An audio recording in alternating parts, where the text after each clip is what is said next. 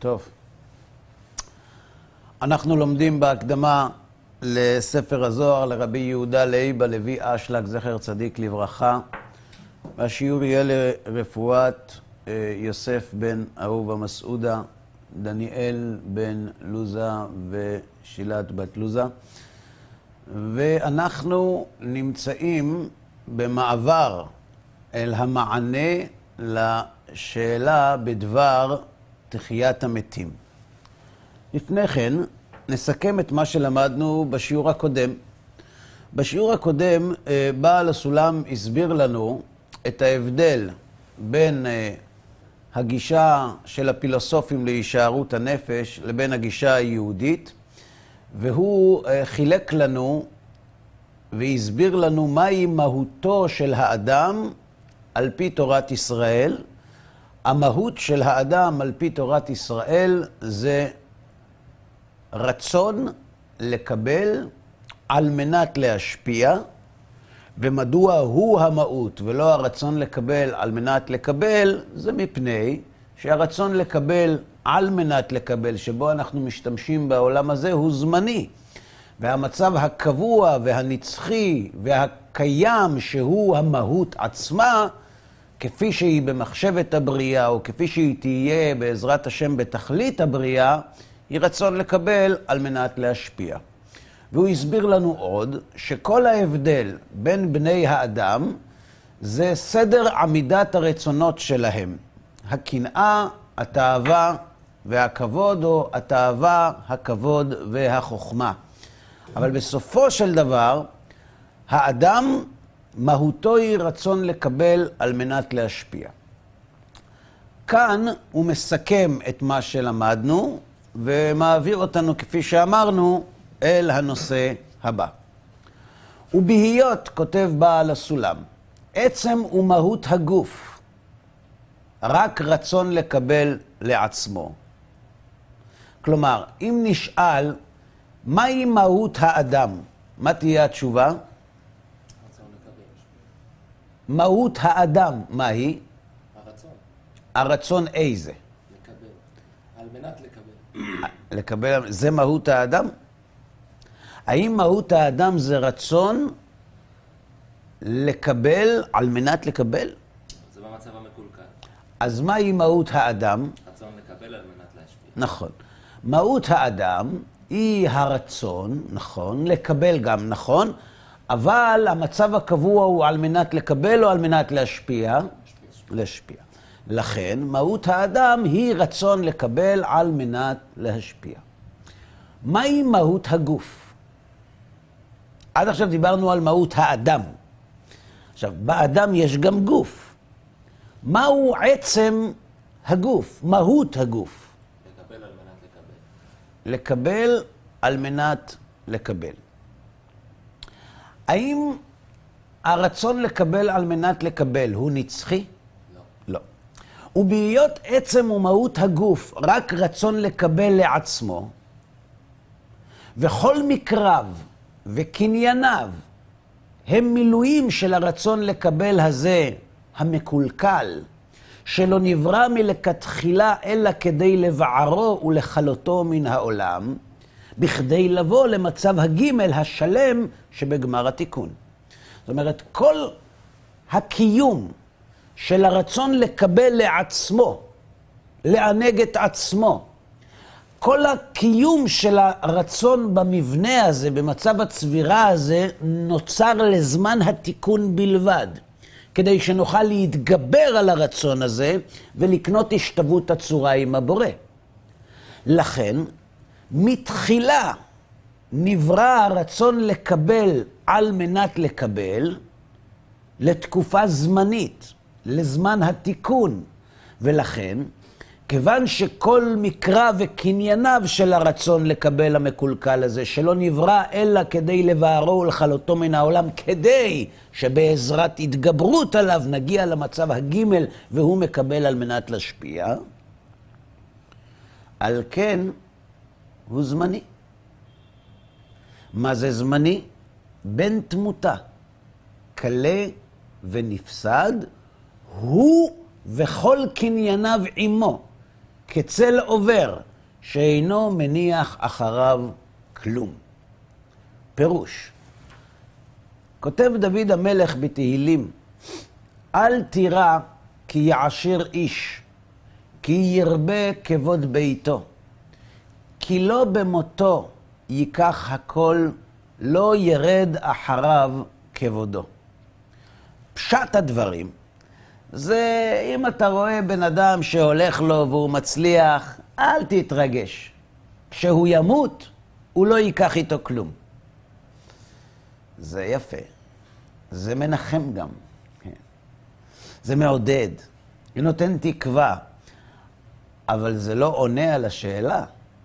נכון שבמותו הוא לא ייקח אחריו כלום, אבל בחייו יש. יש.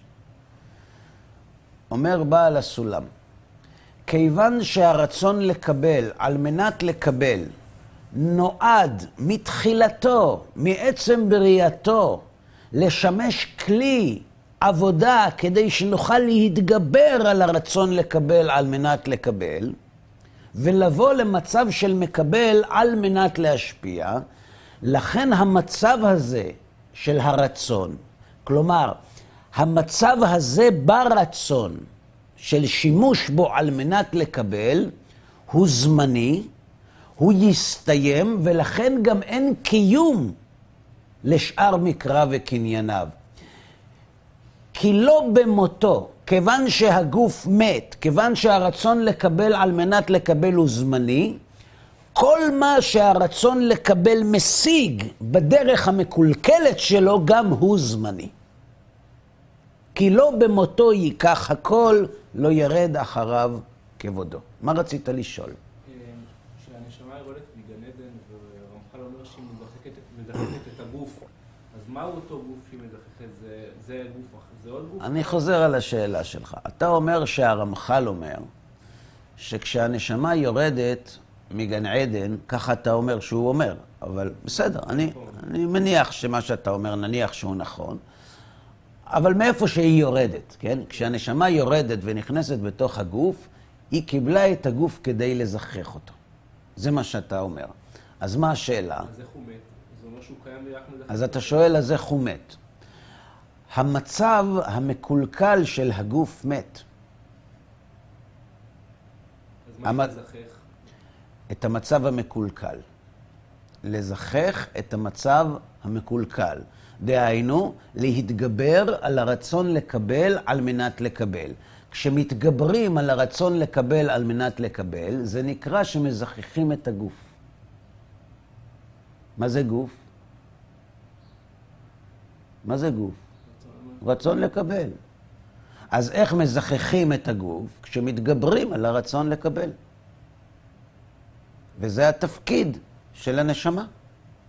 אז הישות של הגוף עצמו, כן, כן, כביכול. בזה אנחנו נעסוק עוד מעט. אבל קודם כל הסברנו מדוע הגוף וקנייניו אין להם חלק בנצחיות. למה הם חייבים למות? ובהיות עצם ומהות של הנפש, מהי עצמות הנפש? השפעה. רצון להשפיע. וכל מקריה וקנייניה הם מילואים של הרצון להשפיע ההוא, שהוא כבר קיים ועומד במצב האלף הנצחי, וכן במצב הגימל העתיד לבוא, לפי כך אינה כלל בת תמותה ובת חילוף. איזה מצב, באיזה מצב נמצא הרצון במצב האלף ובמצב הגימל? על מנת לקבל או להשפיע? להשפיע. לכן, כוח ההשפעה, הביטוי של כוח ההשפעה במונחים האנושיים נקרא הנפש או הנשמה, אז איזה חלק באדם הוא נצחי? נשמה. הנשמה. דהיינו, כוח ההשפעה.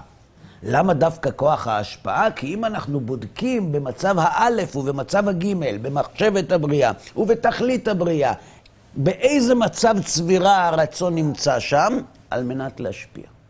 לכן, אנחנו אומרים שמהות הנפש היא השפעה, והיא המימד הנצחי. ברור? לפיכך אינה כלל בת תמותה ובת חילוף. אלא היא וכל קנייני האימה הם הנצחיים, חיים וקיימים לעד. ואין ההיעדר פועל עליהם. כלום בשעת מיתת הגוף. ואדרבה, היעדר צורת הגוף המקולקל מחזק אותה ביותר, ותוכל לעלות אז למרומים לגן עדן. כלומר, הגוף של האדם הוא רצון לקבל על מנת לקבל. האם הוא מצב נצחי? לא. לא. לכן הוא חייב להיעצר באיזשהו שלב, קוראים לזה מוות.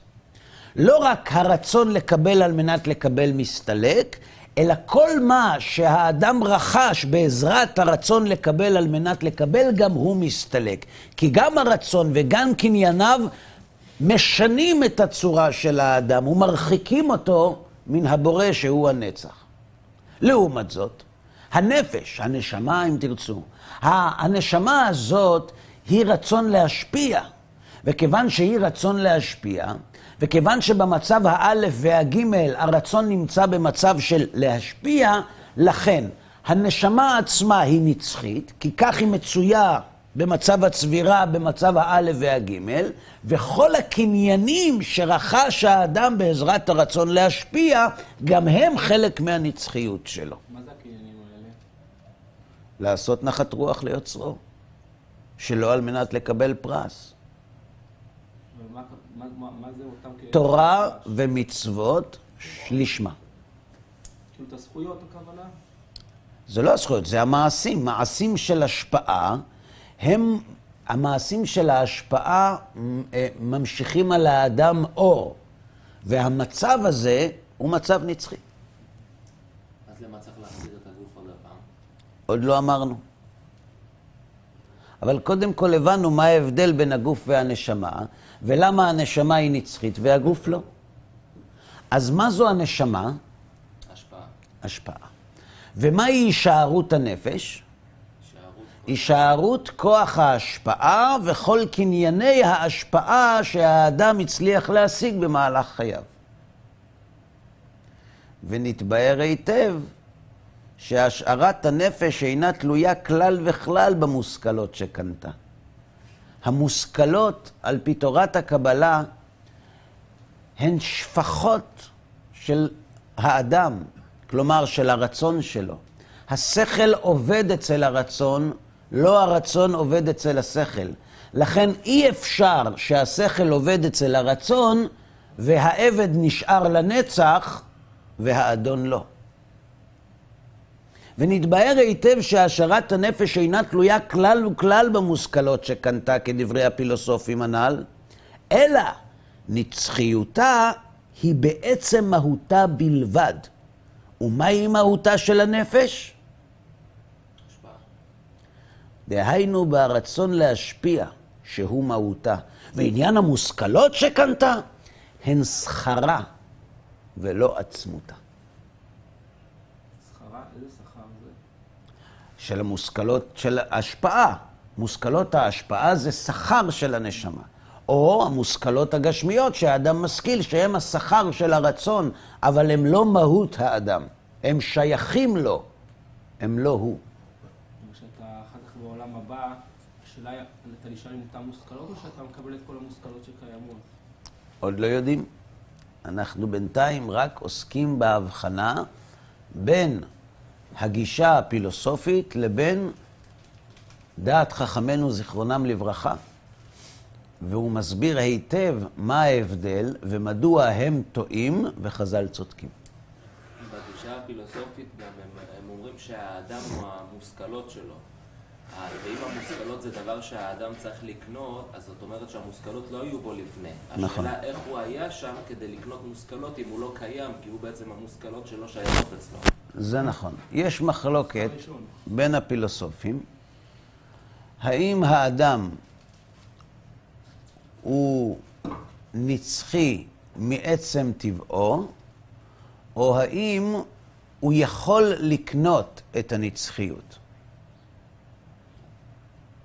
כלומר, האם באדם יש נפש בהמית בלבד, שאין בה נצחיות, ועל ידי עמל, על פי הפילוסופים במושכלות, הוא קופץ על המעלית ועולה אל הנצח, אבל אם לא, הוא קלה, או האם בכל אדם יש איזשהו גרעין שהוא נצחי. בסדר? מחלוקת. בין הפילוסופים היוונים.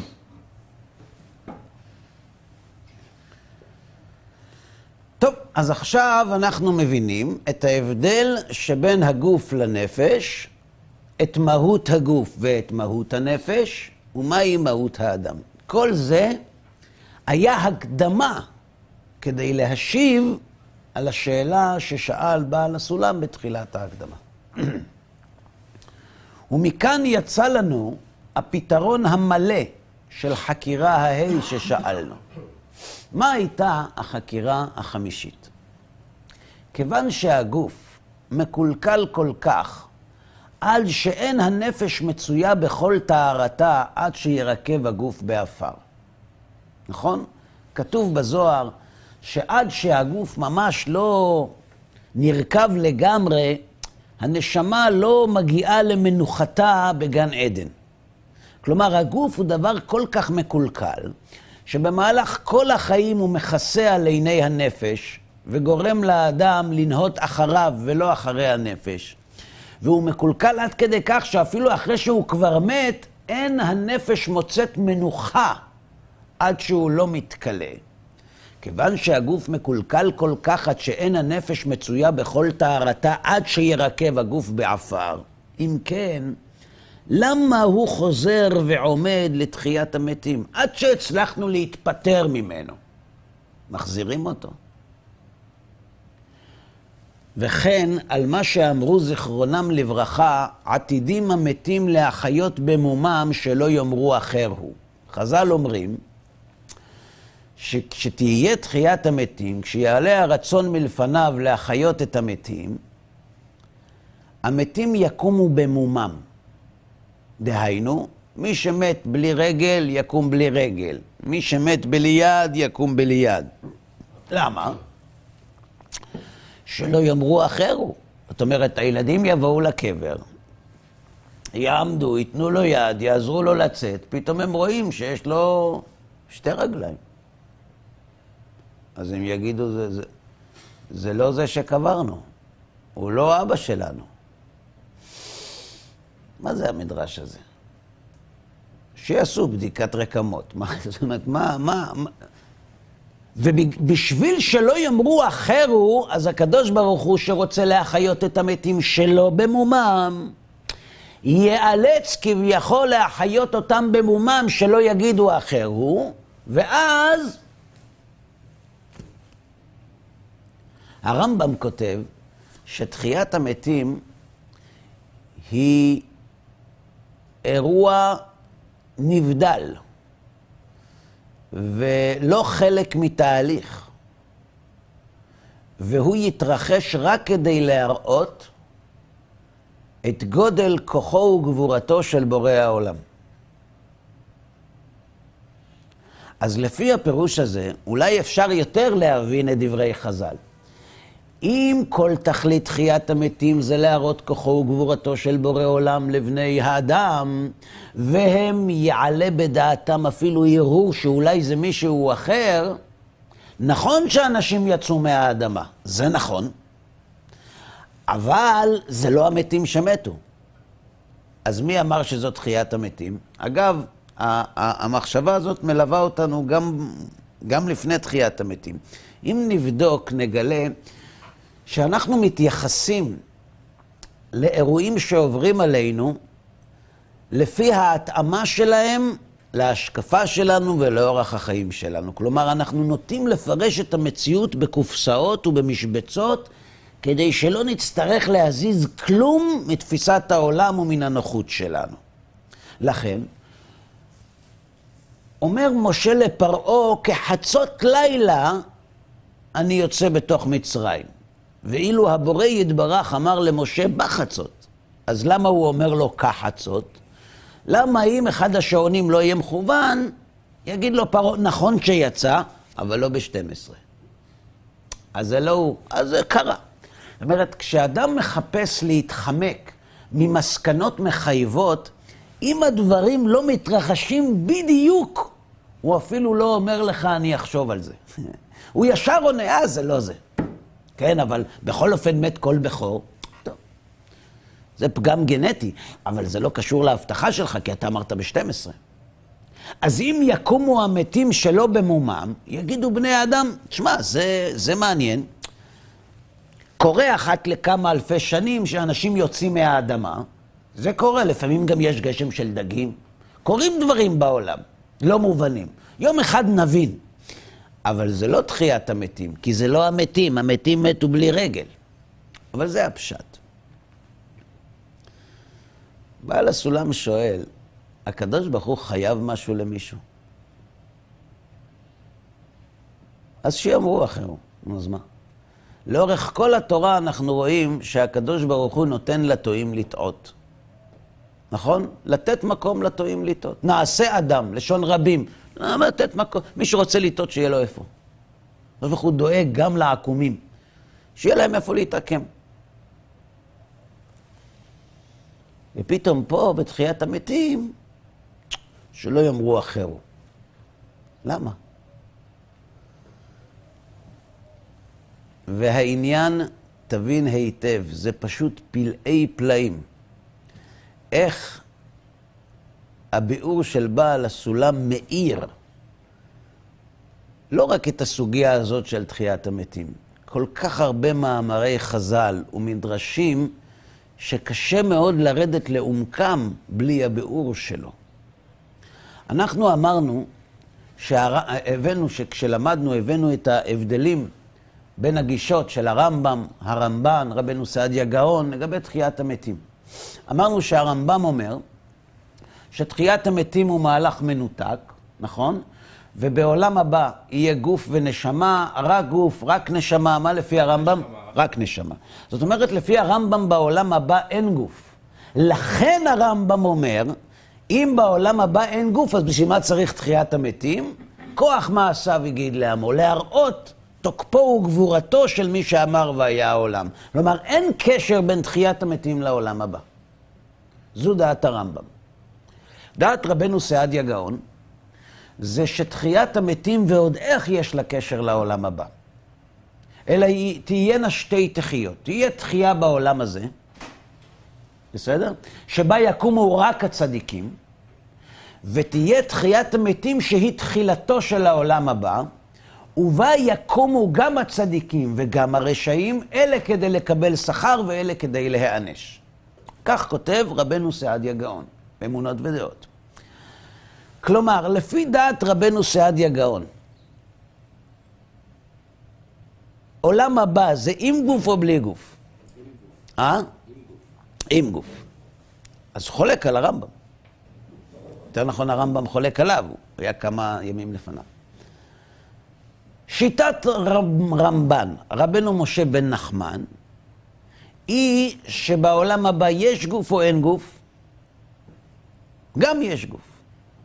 רמב"ם הוא היחיד שאמר שאין גוף, נכון? זו הדעה היחידה. אני חושב, לא בטוח, צריך לבדוק. כנראה. בכל מקרה, דעת הרמב"ן במובן מסוים כדעת רבנו סעדיה גאון. ודעת הרמב"ם לא כדעת רמב"ן ולא כדעת רבנו סעדיה גאון. אז מי צודק? כולם.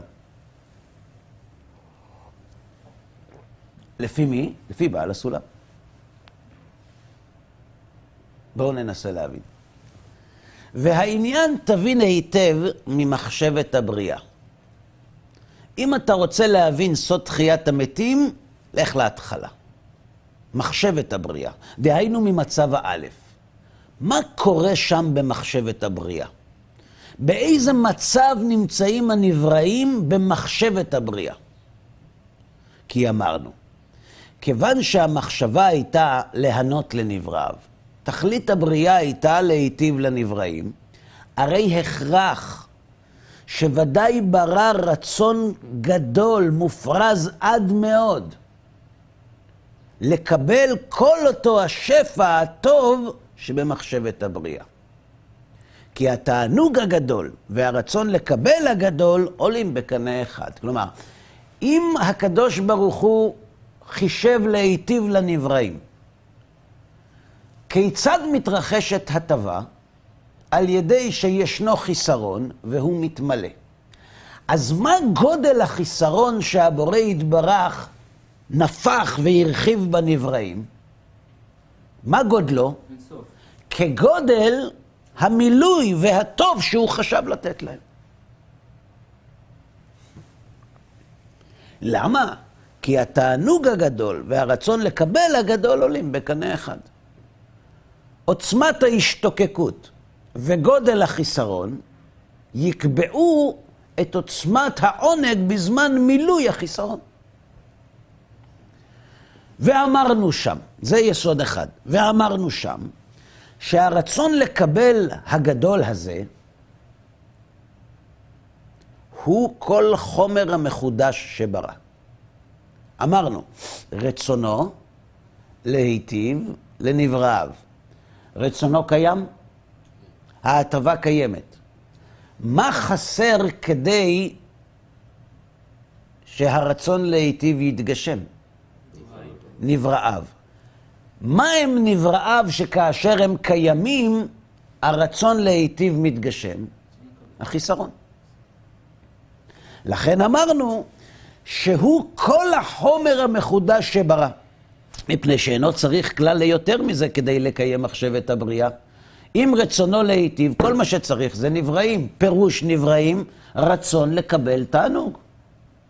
לכן הוא אומר שהרצון לקבל הגדול הזה הוא החומר, הוא כל החומר המחודש שברא. עד כאן בסדר? יסוד א', אמרנו שהקדוש ברוך הוא ברא את הנבראים כדי להיטיב להם. לשם כך הוא ברא בהם רצון כמידת גודל ההטבה שהוא חשב להיטיב להם. נכון? עד כאן בסדר.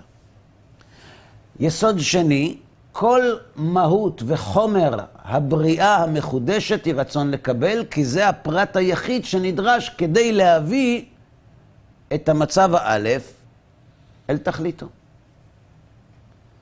ומטבע פועל השלם, שאינו פועל דבר מיותר.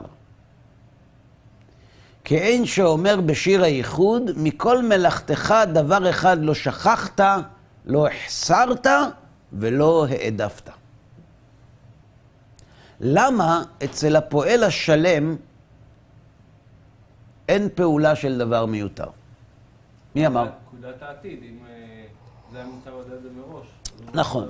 פירוש. המושג מיותר, נגיד בן אדם יושב במפעל, מרכיב את המכונה, מרכיב את המנוע ונשאר לו בורג מיותר. יש כמה אפשרויות. אחד, שהוא לא בנה נכון. נכון? שני, שזה שייצר את החלקים טעה והוסיף בורג שלא צריך אותו. נכון? שלוש, שהוא בנה את המכשיר נכון. היצרן שייצר את החלקים, ברא, בנה את החלקים בדיוק.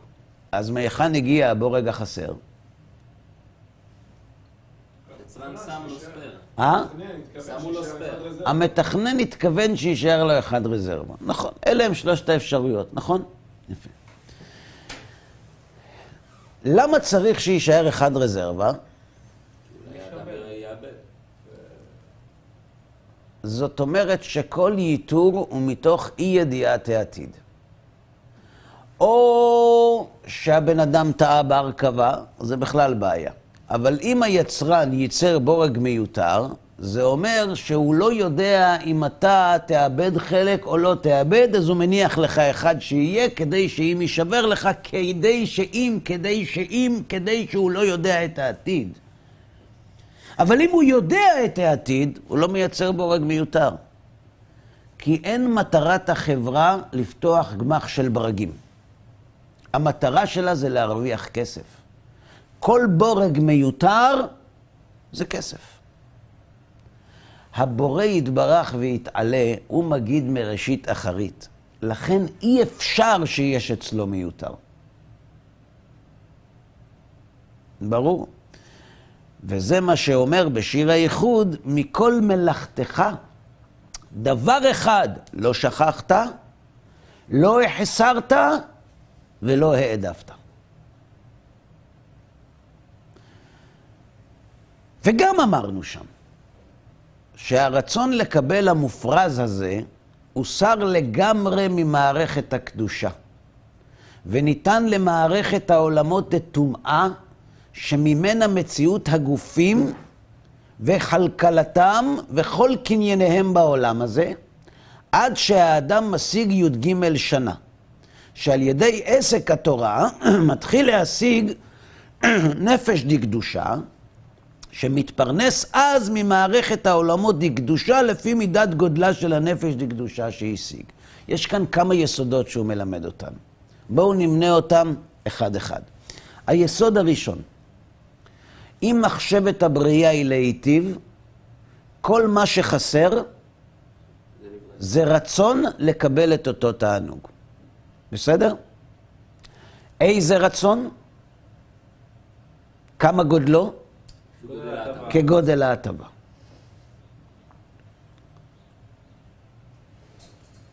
נתון נוסף, אין מיותר אצל הבורא. אז שוב פעם, הרצון לקבל גודלו כמידת הרצון להיטיב, הרצון לקבל הוא הבריאה היחידה שנדרשת כדי להוציא לפועל את רצונו להיטיב, אין מיותר ואין שכחה אצל הבורא, והרצון שעליו אנחנו מדברים, הרצון לקבל הזה, כשהוא על מנת לקבל, הוא הופרד מן הקדושה ונמסר לידי הטומאה, דהיינו, לקבל על מנת לקבל. שממנה, מכוח הטומאה הזה, מציאות הגופים וכלכלתם, ועל ידי שהאדם עוסק בתורה ובמצוות מי"ג שנים ויום אחד, הוא לאט לאט רוכש את כוח ההתגברות, שמביא אותו לידי השוואת הצורה, לתקן את הרצון לקבל. עד כאן בסדר? כל זה למדנו כבר. הלאה. גם אמרנו לאל, תראו כמה הקדמות צריך ללמוד לפני שעונים על החקירה הזאת. גם אמרנו לאל, שבמשך שיטה אלפי שנין, ששת אלפי השנים, הניתנים לנו לעבודה בתורה ומצוות, מה התפקיד שלנו באותם שנים במצב הבית שאנחנו אמורים לקיים תורה ומצוות? לתקן את הרצון, לפתח אותו, לתקן, להגדיל. אז הוא אומר עוד משהו, אין שום תיקונים מגיעים מזה אל הגוף. דהיינו, לרצון לקבל המופרז שבו. תדע לך שבמשך ששת אלפי שנה, כל מה שתעשה, תורה, מצוות, שום דבר לא יתקן את הרצון לקבל. אז מה כן? וכל התיקונים אז על ידי עבודתנו, הם מגיעים רק לנפש, שעולה על ידיהם, שעולה על ידיהם במדרגות העליונות, בקדושה ובטהרה, שפירושו רק להגדלת רצון להשפיע הנמשך עם הנפש. דהיינו, כשאנחנו מקיימים מצוות ולומדים תורה ואומרים שאנחנו משפיעים, מה הכוונה משפיע? מתגבר על הרצון לקבל. כלומר, את הרצון לקבל הוא לא מתקן, הוא מתגבר עליו. וההתגברות על הרצון לקבל ממשיכה עליו אור, שהאור הזה מעצים את היכולת שלו להתגבר עוד יותר על הרצון לקבל, והוא כובש את יצרו. זה מה שהאדם מסוגל לעשות בעולם הזה. לתקן את הרצון לקבל, הוא לא יכול. ברור? זה ברור? כן. יופי. ומטעם זה, כיוון שאי אפשר לתקן את הרצון לקבל, מה זה הרצון לקבל? הגוף. אז האדם עד סוף ימיו לא הצליח לתקן את הגוף שלו. והגוף שלו נותר מקולקל כביום היוולדו. כי הרצון לקבל הוא אותו רצון לקבל שאיתו הוא נולד, אלא שהוא זכה והתגבר עליו, והעצים את כוח ההשפעה, ולכן הוא לא נשמע להאצת גופו, אלא להאצת נפשו. אבל הגוף עצמו לא תוקן, ולכן מטעם זה סוף הגוף למות ולהיקבר ולהירקב, כי לא קיבל לעצמו שום תיקון. אתה יודע למה הגוף מת? כי הגוף אין לו שום חלק בנצחיות.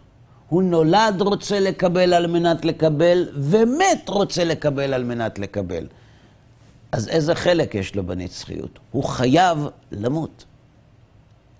אם האדם היה מצליח לתקן את הרצון לקבל ולצרף אותו להשפעה, האם הגוף היה מת? לא. לא. קוראים לזה אליהו הנביא. מה משה רבינו? לא. כן. שאלת איזה חלק בעצם נשאר בגוף לעולם הבא, ואמרנו ששום דבר, אבל אז אם שום דבר, אז מה... אנחנו עוד לא אמרנו את הכל. אנחנו אמרנו עד עכשיו. עד עכשיו, מה לא נכון בהסבר שהסברנו. פיתחנו? אם הגוף, את מה פיתחנו? את הרצון לקבל? פיתוח הרצון לקבל. סליחה, פיתוח הרצון לקבל, זה מגדיל את הרצון לקבל או את הרצון להשפיע? יפה, אז זה למות עוד יותר. כן, אבל זה בשביל העולם הבא. את, אז עכשיו אתה ממשיך הלאה. אנחנו פה. האם את פה? הכל ברור. לא. עכשיו יש לך שאלות. בסדר, שאלות זה טוב. אבל קודם כל, האם התהליך ברור? האם הוא מסתדר עם מה שלמדנו? התשובה היא כן. אם הנצחיות זה השפעה, והרצון לקבל לא מקבל שום דבר מן ההשפעה, אלא רק ההתגברות עליו מייצרת השפעה, הגוף הזה לא יכול להתקיים. הוא חייב להיפסק. זה ברור. רק מה? אכן, אי אפשר שיישאר כך. כי סוף סוף, אם יאבד הרצון לקבל המופרז מהעולם, לא תתקיים חס ושלום מחשבת הבריאה. בלשון חכמי המחשבה בימי הביניים, וגם מאוחר יותר, אנחנו מוצאים טיעון לא כל כך מובן. למה הגוף צריך לקום בתחיית המתים? כיוון שאת המצוות האדם עשה עם הנפש או עם הגוף? גם עם הגוף. אז אם עשית את המצוות גם עם הגוף, מה פתאום שרק הנפש תקבל שכר? מוכר לכם? הגמרא מביאה דיון כזה בין אנטונינוס לרבי.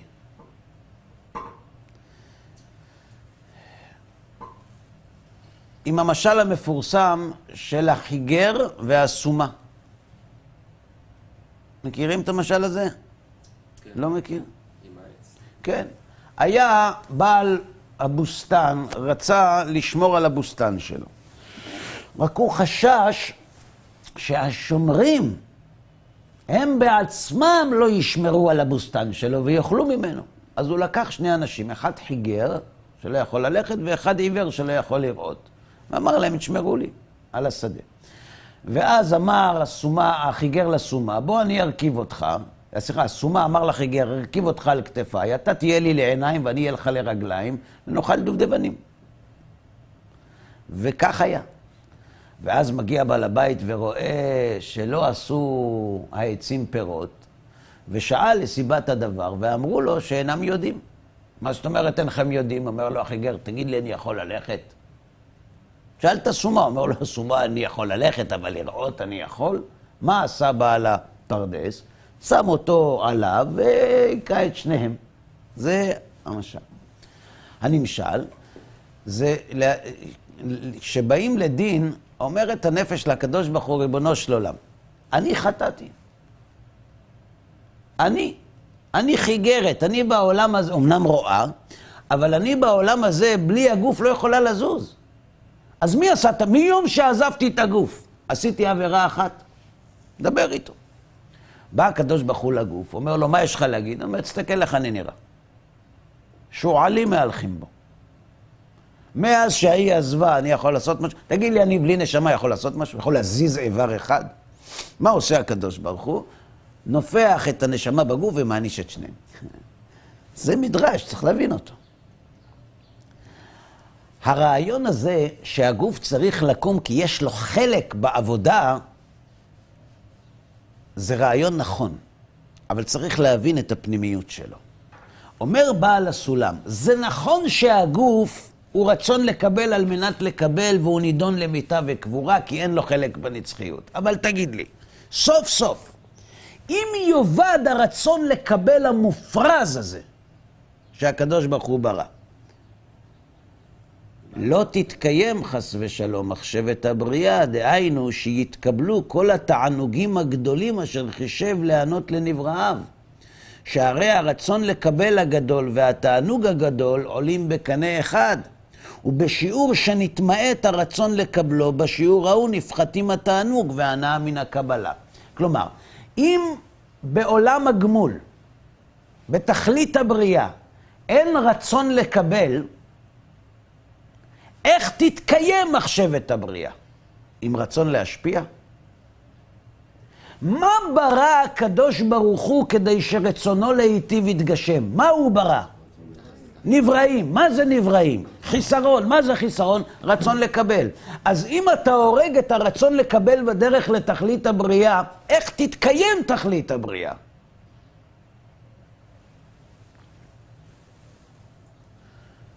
ולא רק שהוא צריך להתקיים בתכלית הבריאה, הוא צריך להתקיים בתכלית הבריאה בכל תוקפו וגבורתו. כלומר, במקסימום החיסרון.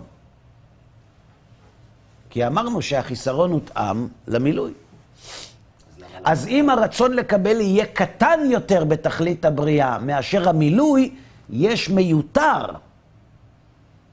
ואנחנו אומרים, לא העדפת ולא החסרת. ברור. ברור, אז אם ככה, אז למה להרוג את הגוף? למה להרכיב?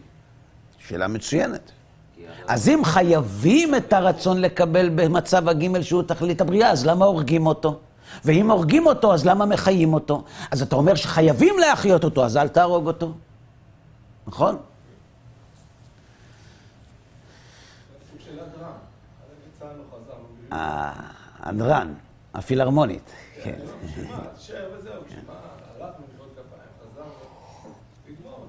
ההדרן הוא האבא של הרצון לקבל. שהרי אם אתה יוצא, למה אתה חוזר? כשיצאת, תכננת לחזור. כלומר, יצאת כדי לחזור, כדי שיריעו לך. אז זו לא דוגמה טובה. כן. וכבר אמרנו שמצב האלף מחייב בהחלט את המצב הגימל. נכון? כך למדנו? אם יש מחשבת הבריאה, מה קיים במחשבת הבריאה? מקבל על מנת להשפיע, נכון? אז זה מחייב שהמצב הזה יצא אל הפועל. מהו הבפועל של מצב האלף? מצב הגימל. כבר אמרנו שמצב האלף מחייב בהחלט את המצב הגימל, שיצא בכל השיעור המלא שבמחשבת הבריאה שבמצב האלף. לא ייתכן שמצב הגימל יהיה מיניאטורי, כן? דוגמית של מצב האלף. הוא חייב להיות זהה לחלוטין, רק שזה בכוח וזה בפועל. נכון? כך למדנו? ולכן לא יחסר ממנו אף משהו. אז אם במצב הג' לא יהיה רצון לקבל, אז המצב הג' לא העתק של מצב האלף. ברור? ולפיכך, מחייב המצב האלף את תחיית המתים, את תחיית הגופים המתים. לא ייתכן שבעולם שבו יהיה, תהיה תכלית הבריאה, יהיו נבראים ללא רצון לקבל. אם במצב האלף יש רצון לקבל, אי אפשר שהוא לא יהיה במצב הגימל, ואם הוא מוכרח למות, אז תחיה אותו. כלומר, הרצון לקבל המופרז שלהם, שכבר כלה ונפסד ונרקב במציאות הבית, מחויב לעמוד לתחייתו מחדש. של מי? רצון לקבל של מי? כן, אבל איזה רצונות לקבל יקומו? של מי? של צדיקים, של רשעים, של מי? של כולם. של כולם. למה אתה אומר של כולם? יש לך מקום לכולם? אין מיותר ואין... כי כל מי שנמצא במחשבת הבריאה, יגיע לתכלית הבריאה. האם יש מישהו במצב של תיקון הבריאה שלא קיים במחשבת הבריאה? לכן אי אפשר שמי שנמצא בתיקון הבריאה בגלל מחשבת הבריאה לא יגיע לתכלית הבריאה. כי לא יידח ממנו נידח. ולכן מחויב לעמוד לתחייתו מחדש בכל גודל שיעורו המופרז, בלי מיצרים כלשהם. אותו רצון לקבל ענק, שכל החיים הזהירו אותנו ממנו, ואמרו לנו להתגבר עליו, עד שסוף כל סוף הצלחנו להתגבר עליו ונפטרנו ממנו, והוא מת ונרקב וסגרנו אותו, כשמגיעים לעולם הבא הוא אומר שלום, שלום, הנה אני. אז אני לא מבין מה קורה פה. מה הוא עושה כאן? מי נתן לו להיכנס? אין סלקטור בשער?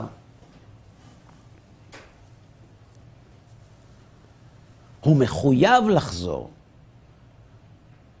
דהיינו, בכל גודל שיעורו המופרז בלי מיצרים כלשהם. דהיינו, בכל המומים שהיו בו. עתידים המתים להחיות במומם. מה זה במומם? בכל תוקף חסרונו שהוא קיים במחשבת הבריאה ובמצב הבית. ואז מתחילה העבודה מחדש, כדי להפוך הרצון לקבל המופרז הזה, שיהיה רק בשיעור כדי להשפיע.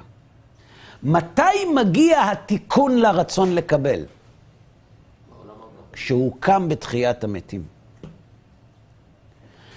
מה העבודה במצב הגימל, בתחיית המתים? למלא את הרצון לקבל המופרז, על מנת להשפיע נחת רוח ליוצרו. אי אפשר שתהיה חלוקת שכר לעולם הבא בלי שנפצה גם את הגוף, נכון? ככה אמרנו.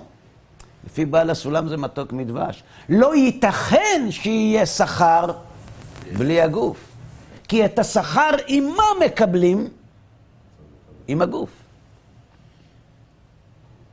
לכן הוא חייב להיות שם. רק ששם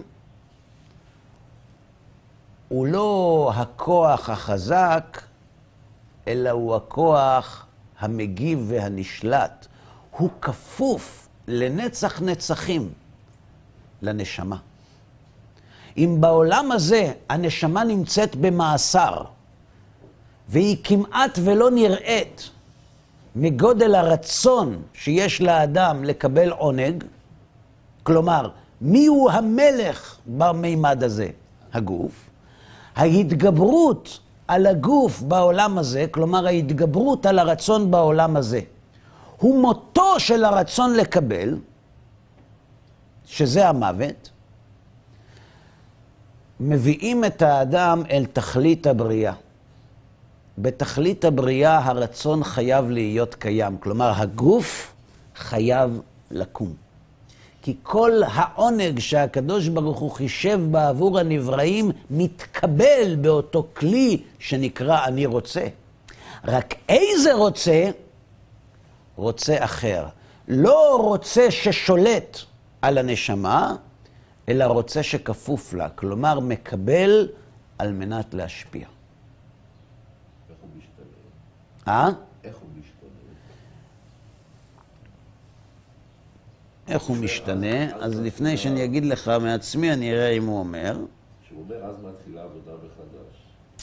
אז בוא נגיד את זה כרגע רק לצורך העניין, כדי שנוכל לסיים בתשובה לשאלתך. כאשר האדם עוסק כל חייו בהתגברות על הרצון לקבל, נקרא בלשון המשנה כובש את יצרו. כשאדם מתאמן בכיבוש היצר, הרצון להשפיע מתעצם. אמרנו שכאשר האדם מתגבר על הרצון לקבל, הוא ממשיך עליו כוח רוחני שקוראים לו אור, שמגיע מן ההתגברות, והאור הזה מכניס באדם כוח התגברות גדול יותר. הוא מסוגל עכשיו להתגבר על עוד יותר רצון, נכון? כלומר, האדם קונה, קוראים לזה מסכים, כוח התגברות. קונה יכולת לשלוט ברצון הרבה יותר מאשר הרצון ההתחלתי, מאשר ההתגברות ההתחלתית שהייתה לו, נכון?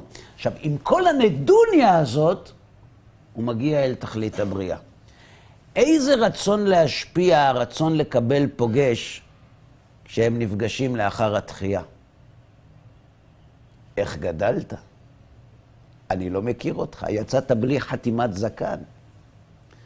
הרצון לקבל המופרז פוגש רצון להשפיע שהוא לא הכיר, והוא כפוף אליו, ולכן הוא מקבל על מנת להשפיע. עכשיו, איך זה בדיוק קורה? את זה נלמד בפעם הבאה. עד כאן להיום.